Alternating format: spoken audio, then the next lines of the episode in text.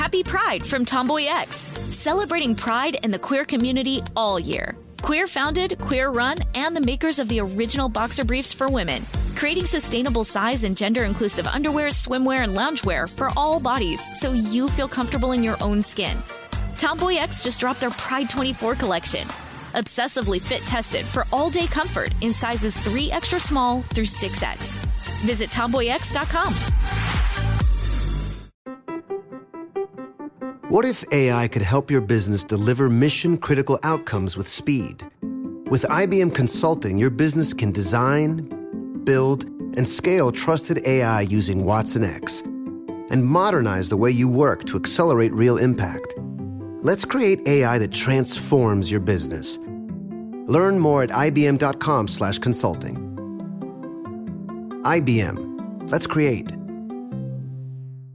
Olay's new Indulgent Moisture Body Wash covers your skin in layers of rich moisturizers and vitamin B3 complex, transforming your skin from dry and dull to moisturized, soft, and smooth in just 14 days. Feel the best in your skin and glow with confidence, all pride. For the third year, Olay Body is a proud sponsor of iHeartRadio and P&G's Can't Cancel Pride and supporter of the LGBTQ plus community. So this pride, glow with confidence, not just just all month, but all year long. Check out Olay's new Indulgent Moisture Body Wash online or at your favorite retailer. Diamonds Direct has done it again. This month only, get ready for an offer you can't resist. Buy a natural diamond engagement ring of one carat plus and receive a free natural one carat diamond tennis bracelet valued at $2,000. That's right, a stunning diamond tennis bracelet at no extra cost. Imagine giving her the ring of her dreams and her wedding gift all at once. So hurry into Diamonds Direct. Your chance to get a free tennis bracelet will not last long. Details at diamondsdirect.com. Welcome to Stuff You Missed in History Class from HowStuffWorks.com.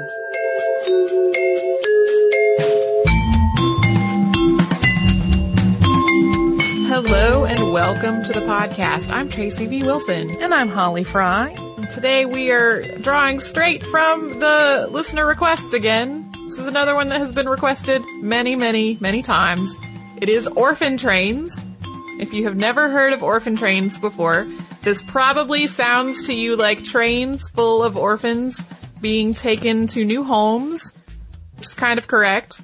Between 1854 and 1929, about 250,000 children were taken to new families by train, except they weren't really called orphan trains at all at the time. A lot of the children were not actually orphans, and a lot of times these families who were taking them in were more like employers. So that is the story that we're going to tell today. Uh, and to get kind of some groundwork laid, we're going to start with the context of the situation. After the end of the War of 1812, the population of the United States, and particularly in the eastern port cities, really exploded. For example, about 40,000 people lived in New York in 1800, and by 1900, so just 100 years later, it was close to a million and a half. So many of these new residents were desperately poor and very sick, having arrived with basically nothing from wherever they were immigrating from. Uh, and depending on where they were immigrating from, they often uh, faced a lot of prejudice and discrimination, which made it harder for them to find work and get on their feet. As a consequence of this influx of people and poverty, the U.S. saw the rise of its first slums poverty has had always existed, but now there were entire neighborhoods that were really destitute. They had high crime rates, the buildings were deteriorating, and the circumstances were just apparently hopeless, and that was the prevailing scenario. And an alarming number of the people who lived in these neighborhoods were children. Some of the children really were orphans. Uh, some had at least one living parent who, for whatever reason, couldn't or didn't support them. But regardless, by the mid 1800s, there were somewhere between 10,000 and 30,000 homeless children living in the slums of New York City, which at that point only had, the whole city only had a total population of 500,000 people. So that's a pretty significant chunk of the population that are homeless street children. In New York and other cities, children formed gangs to try to keep themselves safe and supported themselves through petty theft and other crime, or even through begging. Others would find work in factories or as newsboys or shoeshine boys, and some sold matches or rags on street corners and in some cases became prostitutes. Because they kind of wandered like nomads through the city, people referred to these children often as street Arabs, and this all kind of calls up images of like Scrooge's street urchins or Oliver Twist. Um, and for a lot of children, that's pretty much how it really was. And with no other resources to handle them, uh, cities resorted to incarcerating children in workhouses and prisons that had been meant for adults. Uh, but eventually they would build prisons and asylums for juveniles, which were really not much better. The field of social work also barely, if at all, existed at this point. Uh, we've done a previous uh, series of podcasts on Jane Addams, who's thought of as the mother of social work. She started doing her groundbreaking work kind of in the middle of when all of this was going on. So there was, you know, if, if law enforcement found a child who was in danger, there, it wasn't like there was a social worker or a department of social services they could call for help. There was also no foster care system. Foster care itself did exist, but it was in a very informal way, uh, with individual families taking on children in need. And in that sense, fostering has really existed for as long as families have. But there was no organized system for placing children in foster families or for screening potential foster parents. And there were also virtually no adoption laws in the United States at this point. The first adoption law passed in the U.S. was in Massachusetts, and that was passed in 1851. But other than that, there was, you know, before that point, there was no legal governance about how one made it official that this child was now part of your family. So as a result of all of this and all of these sort of gaps in uh, a social way to deal with all these children. Homeless children were a huge issue in many cities, particularly port cities. And the governments in question just didn't have the resources or programs that they would need to do much about it. This brings us to Charles Loring Brace of Hartford, Connecticut. He was a Presbyterian from a middle class family and he moved to New York City in 1848 so he could go to seminary. He was really horrified at this situation with homeless and orphaned children. And it was not just because what was happening to these children was horrifying. It was also because he thought that these hordes of unsupervised marauding children were a threat to the social order. His uh, opinion was that these kids who didn't have families and were kind of left up to their own devices and were often making ends meet for themselves through petty theft and other crime uh, he just thought they were going to grow up into hardened criminal adults. And he became really fixated on them. He would go exploring through the city's poorest neighborhoods and interview them and record their conversations in a journal. And he became really motivated to try to find some way to take care of this problem of homeless children left alone to do as they will. In March of 1853, he started the Children's Aid Society. And the first programs of the Children's Aid Society were Sunday school and vocational training. And the society also started the United States' first home for runaways, the Newsboys Lodging House. Uh, almost immediately, though, the Children's Aid Society was just overrun with demand. There were not enough jobs or enough money to provide the services that these children really needed um, you know, the, at this point in history, it was pretty normal for children to work in some way. And while they were trying to match up children with jobs, the children vastly outnumbered the jobs.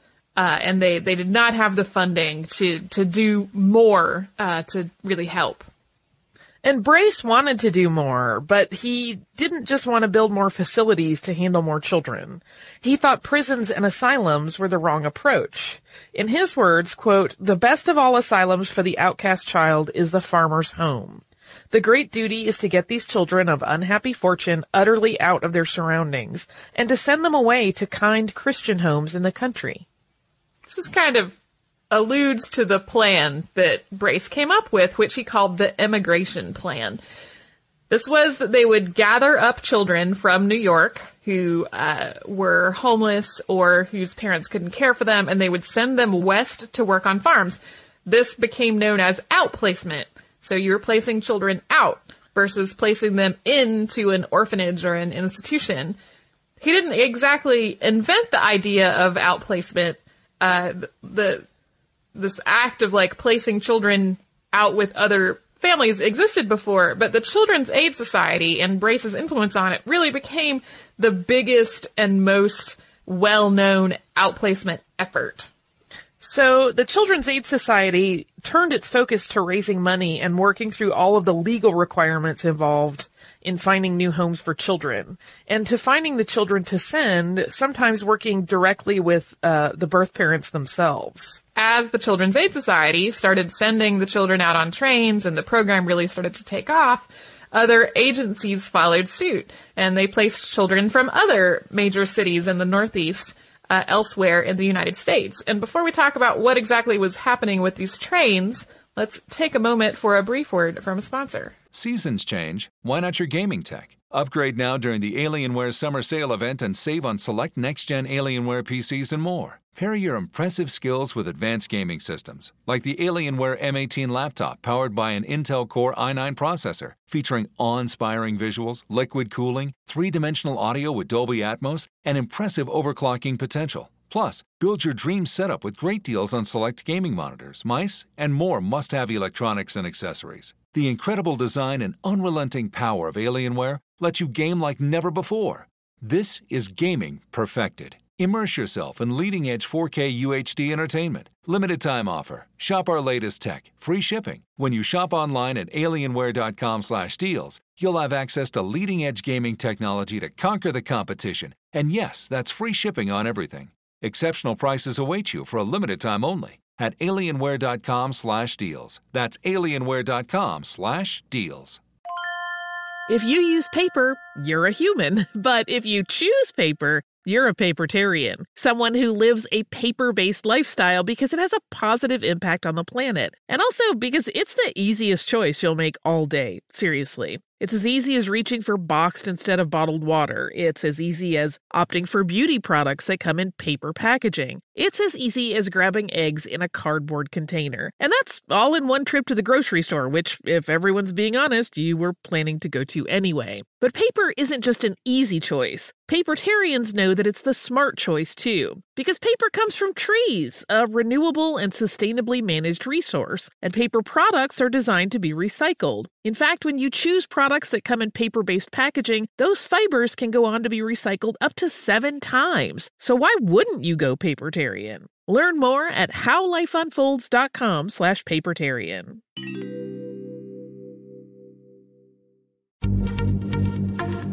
Happy Pride from Tomboy X, celebrating pride and the queer community all year. Queer founded, queer run, and the makers of the original boxer briefs for women, creating sustainable size and gender inclusive underwear, swimwear, and loungewear for all bodies so you feel comfortable in your own skin. Tomboy X just dropped their Pride 24 collection. Obsessively fit tested for all day comfort in sizes 3 extra small through 6X. Visit tomboyx.com. Glow with your best skin. Be confident in your skin. Be brave in your skin. With Olay's new Indulgent Moisture Body Wash, cover your skin in layers of rich moisturizers and vitamin B3 complex, transforming your skin from dry and dull to moisturized and smooth in just 14 days. Feel the best in your skin and glow with confidence, all pride. Olay Body is a proud sponsor and supporter of iHeartRadio and P&G's Can't Cancel Pride, raising funds and support for the LGBTQ plus community. Olay Body wants you to feel empowered to live with confidence in your own skin, not just all month, but all year long. And when you feel the best in your skin, you can do anything. So this pride glow with confidence with the help of Olay Body. Check out Olay's new Indulgent Moisture Body Wash online or at your favorite retailer. Happy Pride! So let's take a look at what was going on with the orphans and, and the trains. So before being put on the trains, these children would be given uh, new clothes or put into their best clothes if they had clothes that were serviceable. Often this meant that they were in a, a new outfit that had been provided to them by charity.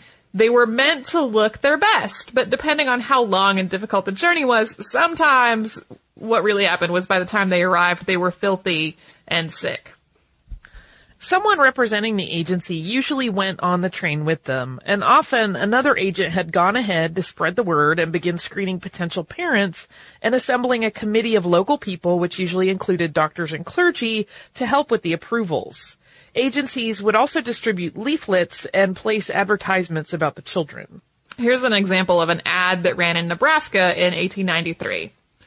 All children received under the care of this association are of special promise in intelligence and health, and are in age from one month to 12 years, and are sent free to those receiving them on 90 days trial unless a special contract is otherwise made. Homes are wanted for the following children. Eight boys, ages 10, 6, and 4 years. English parents, blondes, very promising. Two years old, blonde, fine looking, healthy, American has had his foot straightened, walks now okay. Six years old, dark hair and eyes, good looking and intelligent American.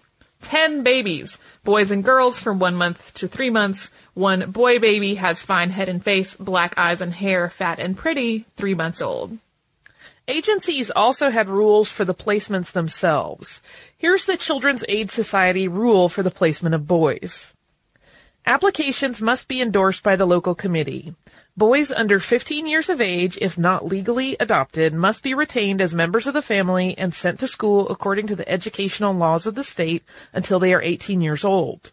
Suitable provisions must then be made for their future. Boys between 15 and 16 years of age must be retained as members of the family and sent to school during the winter months until they are 17 years old, when a mutual arrangement may be made.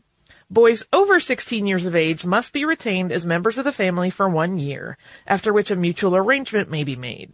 Parties taking boys agree to write to the society at least once a year or to have the boys do so. Removals of boys providing unsatisfactory can be arranged through the local committee or an agent of the society, the party agreeing to retain the boy a reasonable length of time after notifying the society of the desired change. This kind of reminds me of uh, when you get a pet through pet rescue. Like, Yeah. yeah, uh, and obviously this particular set of rules is from after states had started to pass adoption laws, which was actually done in part to kind of curtail the more willy-nilly aspects of these, this placement of children that was going on.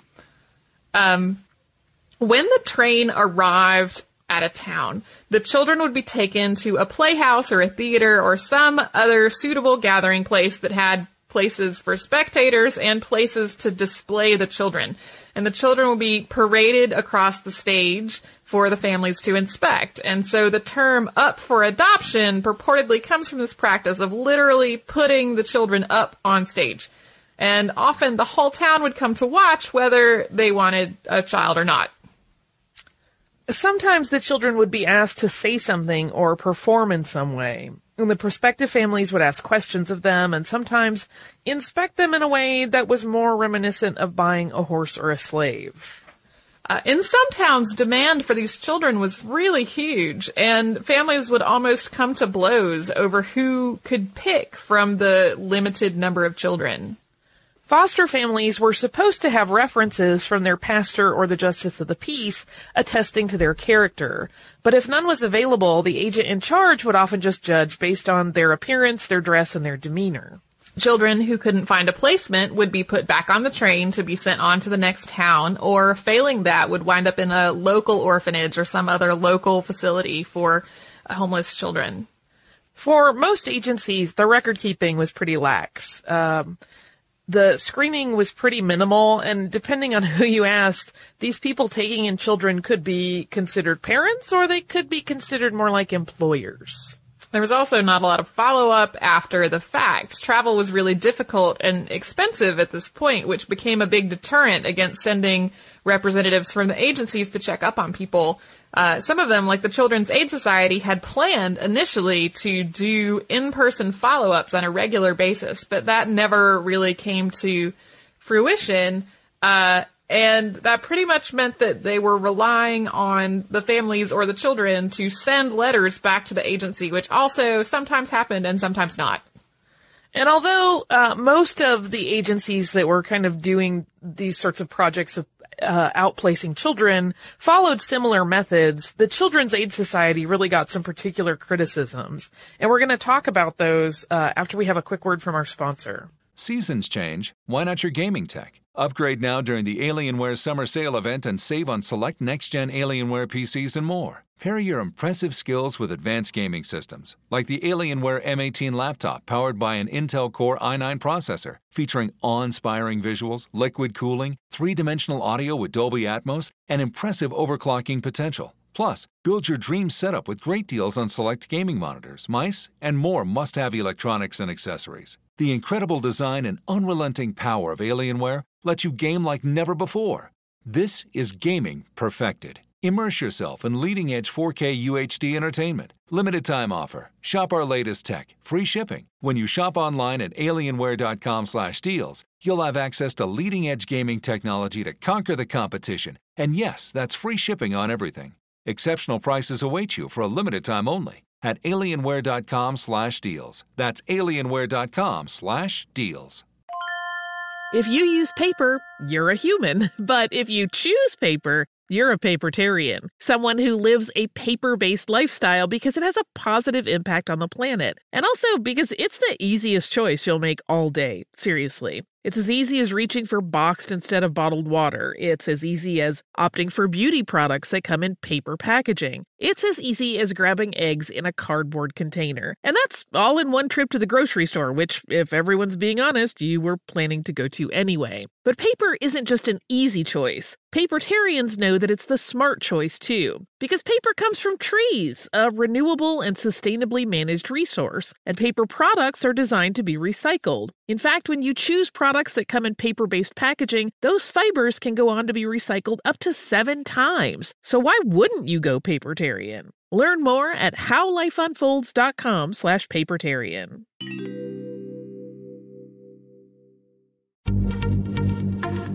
Happy Pride from Tomboy X, celebrating pride in the queer community all year. Queer founded, queer run, and the makers of the original boxer briefs for women, creating sustainable size and gender inclusive underwear, swimwear, and loungewear for all bodies so you feel comfortable in your own skin. Tomboy X just dropped their Pride 24 collection. Obsessively fit tested for all day comfort in sizes 3 extra small through 6X. Visit tomboyx.com.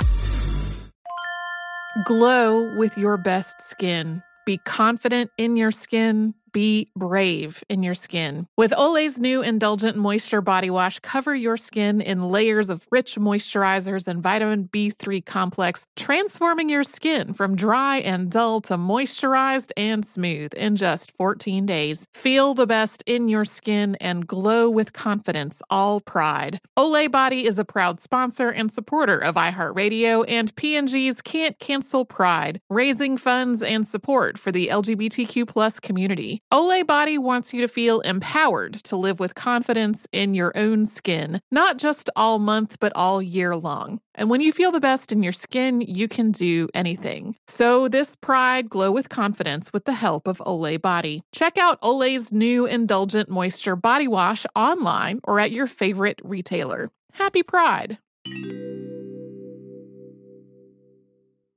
So a lot of agencies, not just the Children's Aid Society, got involved in sending children out west or to some other place by train. Um, Charles Loring Brace, in particular, though, had some aspects to what he was doing and his philosophy that are kind of problematic. He was really sure that farms were the best places for New York's impoverished children. Uh, they would get used to doing honest work there, and they would ideally have the uh, affection and support of a family. And this, I mean, it sounds like an at least well-meaning plan on the surface, but there are aspects of it that are pretty problematic. Fewer than half of the children that were sent on the trains by the Children's Aid Society were actually orphans.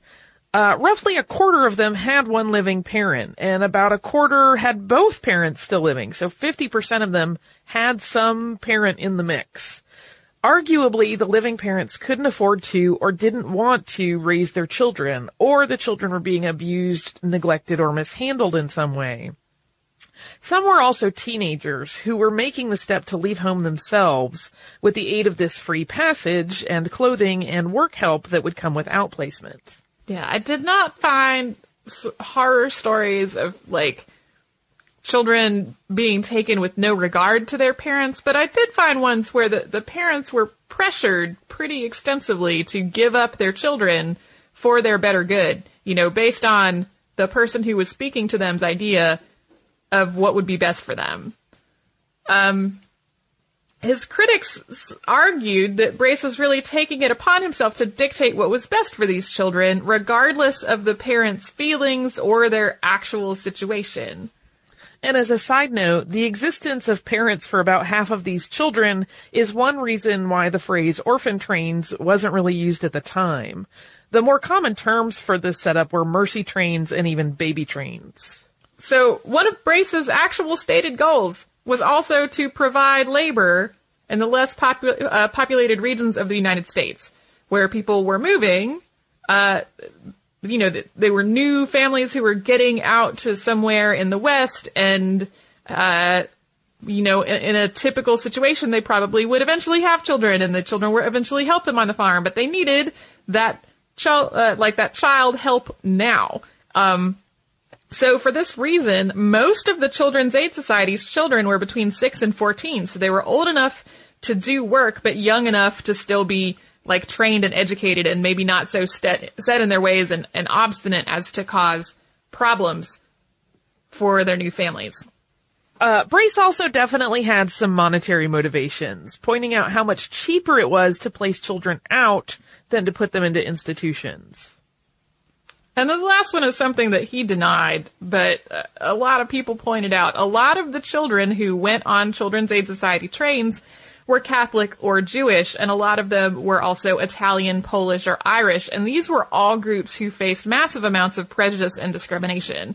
Um, Italian, Polish, and Irish people were all viewed as like second class and inferior citizens the families who received these children were mostly Protestant and they were mostly not Italian or Polish or Irish. And so critics argued that Brace was trying to kind of strip these children of their religion and their heritage and to force them to assimilate to the culture that he thought was the best one. Um, his, like, this was sort of the response of him being like, nuh-uh, and his critics being like, yeah, like, uh, it does seem a little uh, a little problematic that that was that that was generally how it went. He would say, "Well, but there there just aren't as many you know non-Protestant people out west. That's why." And people would say, "I don't really buy your argument." Yeah. It definitely does. Like the data set does sort of support a, a certain prejudice going into it. The Children's Aid Society also did not work with African American children, although exactly why this is the case is not really clear. There were definitely fewer African American homes in the West that could have taken the children, but it's also possible that this whole exercise looked way too much like slavery for anybody to be comfortable sending black children, or it's also very possible that racists did not want that to be part of the system. Yeah, nobody really clearly said why they were not working with African American children. Some of the other outplacement organizations, seeing what Brace was doing and seeing the flaws that people were pointing out in his plan, tried to avoid the controversies that he was generating. So, for example, the New York Foundling Hospital was a Catholic organization, and it sent children, including babies and toddlers, a lot of babies and toddlers actually, exclusively to Catholic homes. The Boston Home for Little Wanderers also claims that its screening and follow-up processes were much more exact and stringent than Brace's were. So, um, while the Children's Aid Society was the most well known, there were a lot of other organizations that were into this whole practice, and some of them, uh, either by their own claims or by actual documentation, seem to have taken more deliberate care with uh, the whole process. Yeah, and while the Children's Aid Society was mostly sending children out to rural farming communities, the New York Foundling Hospital and other agencies were placing children much closer to home. So many of the children who were placed during this time actually stayed in New York, contrary to the perception that they all went west. And some of the other agencies were definitely more oriented toward children's welfare and not so much with the providing labor aspect of it. So, this whole phenomenon of the, the trains and outplacement, it really hinged upon assuming the best in people. So everybody was assuming that the parents who were surrendering their children generally were doing so because they thought it was in the children's best interests. Uh, and everybody sort of assumed that the parents who were taking in these children really were doing so out of love and charity and not just to get free labor. But in reality, of course, people are not always doing their best. And when it comes to what happened to the children that were involved, it's really something of a mixed bag. Some found themselves genuinely in happy homes when they were loved and cared for as though they were a member of the family, uh, working alongside other siblings on farms or in family businesses. The whole practice had its share of horror stories too, though. There were definitely children who were abused, one whose foster families took them on strictly to act as unpaid manual labor, there were family members who were separated one another, separated from one another and, and the like. There are lots and lots of surviving letters and diaries that tell of children whose parents sent them away with notes that contained their names and their addresses so that they could come back home eventually and stay in touch. Only for these notes to be taken away from the children by placement agents as they slept on the trains. That's so heartbreaking. Uh, there are also many, many first person accounts of children who just did not know or understand what was happening to them. Some were too young to really grasp the situation, and others were simply never told what was going on. And in at least some cases, parents seem to have been pressured, as Tracy mentioned earlier, into surrendering their children when they didn't really want or possibly even need to. Outplaced children also did not necessarily get a warm welcome in their new communities. A lot of people viewed the train children, as they were called, with suspicion. Surely they must have been of poor character or have come from bad families. There were also religious and cultural tensions as Catholic children were placed with Protestant families, and as we were speaking speaking about earlier, ethnic uh, tensions with Irish and Polish and Italian children who were placed into communities that carried prejudices against uh, all of these people, all of these nationalities. So uh, sometimes, uh, you know, somebody, a child would leave a situation where they were homeless and begging on the streets, and they would wind up in the situation where they had food and shelter, but were outcast and faced derision from the community. And there were also cases where foster parents had taken in these children and they truly loved them and, you know, raised them as their own. And they lived in this sort of constant fear that someone was going to come and take their child away from them someday. There was finally an independent investigation of the Children's Aid Society in 1883, and it found that there was very little screening of the prospective parents and very little supervision of the overall process. A significant number of the older boys who had been outplaced had later run away from home. But overall, the investigators found that for the most part, the children under the age of 14 who had been outplaced by the Children's Aid Society were doing okay. Uh, outplaced as a child, Andrew Burke became governor of North Dakota, and John Brady became governor of Alaska. They had both been sent to the same town in Indiana on the same day, and the man who adopted John Brady had actually been a judge there. Because records weren't kept very well, while we do have, you know, stories about what some of these children grew up to be, uh, a lot of times the children who had been placed out lost all track of their birth families if those families still lived. And so in, you know, more recent years, their children and grandchildren have been trying to trace down the family genealogy and just have been unable to figure out where their parent or grandparent came from before they got on the train. The last train ran on May 31st of 1929, carrying three children to Sulphur Springs, Texas and there were several uh, things that kind of worked all together to really bring an end to this uh, approach to outplacement. One was that the Great Depression made the trains financially unsustainable, uh, and people began to focus more on local outplacement of children. Prior to that, the trains had gone nearly to every state, including and as well as Canada and Mexico. But also a, a big factor in it was that social agencies had started focusing on trying to keep children with their birth families wherever that was possible. The agencies that had been part of the orphan train movement later morphed into adoption and foster care agencies as we think of them today. And Brace's idea that children are better off in homes than in institutions continues to be at the heart of today's foster care programs. This movement is often credited for spawning the foster care system as we know it today, and many states' adoption laws were put on the books in an effort to rein in Brace's seemingly haphazard placement of children with families. A lot of the news articles that you will see about uh, the orphan trains, the American Heritage series that was, uh, or the American Heritage uh, TV show installment that was about the orphan trains. Most of these are from the mid 1990s, as the last riders of the orphan trains were getting into their 80s and 90s. So very few, if any, of the people who were placed out on the train survive today. Uh, but fortunately, in in the 80s and 90s, people did a lot of documentation of like oral histories and first person accounts and talking to people who had ridden on the trains and been placed with a new family about their experiences. Today, the Orphan Train Complex and other orphan train historical and heritage societies try to keep the movement documented and help the descendants of children who rode the trains connect to one another. Uh, so a whole lot of people have asked us to talk about orphan trains. Yeah, it's And- fascinating.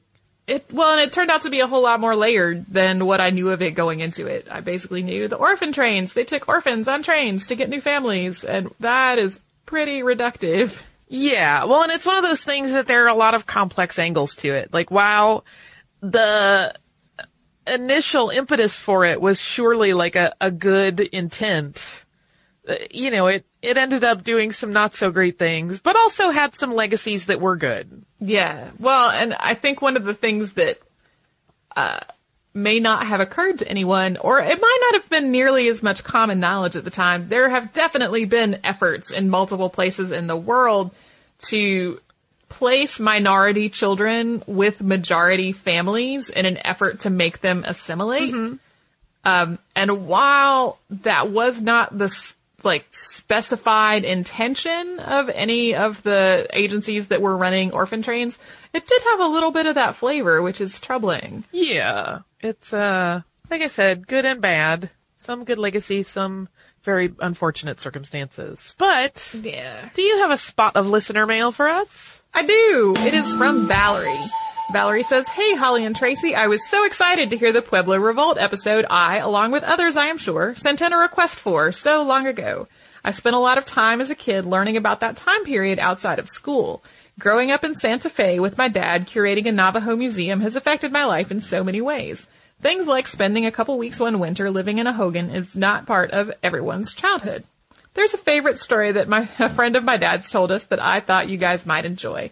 Two of the artists my dad met through the museum used to give tours around the pueblos around Arizona and New Mexico. They were getting off the bus with a group at a Hopi village. They walked up to the village and there was a large sign asking the visitors to respect the laws of this area since it is an independent nation. The first on the list was no photography. A lady in the group was taking pictures of the sign saying photography wasn't allowed. They asked her to stop and not take any pictures. The woman responded that they should have told her if they really meant it. I wonder if they put up a secondary part of the sign that said, no, we really mean it.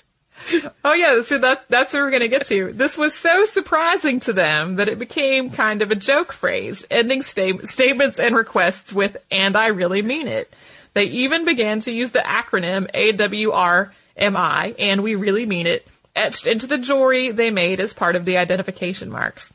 Uh, that cracked me up. That is so obviously. funny. It cracked us both up. So every few podcasts, there's one that I know some of the basic information because of a board game I had played based on that time period. Most recently, I played a game themed to uh, being dressmakers in the French court a little before the time period of Rose Bertin. I ended up winning the game and like to think knowing about Rose gave me an edge. I also have a game called VOC about running ships as the Dutch East India Company. I think that if I studied all the themes of the games I played, I could probably become a history buff. And then uh, Valerie has an episode suggestion. I wanted to read this in part because the the and I really mean it story made me laugh so hard, uh, and because I love having board games that have some kind of uh, nod to history somehow Yeah. or tie into history in some way. Um, we have a giant board game closet, several of which uh, have some kind of historical tie-in or theme. Um, like Carcassonne is one where you make a, a French town. Pretty awesome. Yeah. So, Thank you, Valerie. If you would like to write to us, you can. We're at historypodcast at discovery.com. Our Facebook is facebook.com slash History, and our Twitter is History. Our Tumblr is missedinhistory.tumblr.com, and we are also on Pinterest at pinterest.com slash History. Our very own website is at missedinhistory.com. Uh, and if you would like to learn more about what we've talked about today, you can come to our parent website, howstuffworks.com, and you can put in the word adoption in the search bar, and you will find how adoption works. You can learn all about that and a whole lot more at our website, which is howstuffworks.com.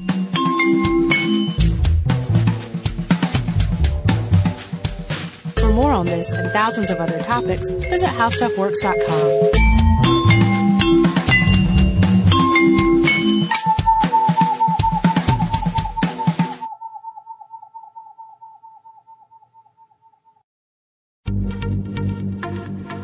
Pride from Tomboy X, celebrating pride and the queer community all year. Queer founded, queer run, and the makers of the original boxer briefs for women, creating sustainable size and gender inclusive underwear, swimwear, and loungewear for all bodies so you feel comfortable in your own skin. Tomboy X just dropped their Pride 24 collection. Obsessively fit tested for all day comfort in sizes 3 extra small through 6X. Visit tomboyx.com. Diamonds Direct has done it again. This month only, get ready for an offer you can't resist. Buy a natural diamond engagement ring of 1 carat plus and receive a free natural 1 carat diamond tennis bracelet valued at $2,000. That's right, a stunning diamond tennis bracelet at no extra cost. Imagine giving her the ring of her dreams and her wedding gift all at once. So hurry into Diamonds Direct. Your chance to get a free tennis bracelet will not last long. Details at diamondsdirect.com. Olay's new Indulgent Moisture Body Wash covers your skin in layers of rich moisturizers and vitamin B3 complex, transforming your skin from dry and dull to moisturized, soft, and smooth in just 14 days. Feel the best in your skin and glow with confidence, all pride. For the third year, Olay Body is a proud sponsor of iHeartRadio and P&G's Can't Cancel Pride and supporter of the LGBTQ plus community. So this pride glow with confidence, not just all month, but all all year long. Check out Olay's new Indulgent Moisture Body Wash online or at your favorite retailer. This is Malcolm Gladwell from Revisionist History.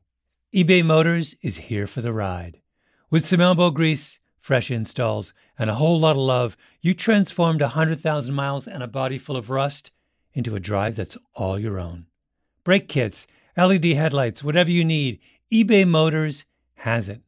And with eBay Guaranteed Fit, it's guaranteed to fit your ride the first time, every time, or your money back. Plus, at these prices, you're burning rubber, not cash. Keep your ride or die alive at ebaymotors.com. Eligible items only, exclusions apply.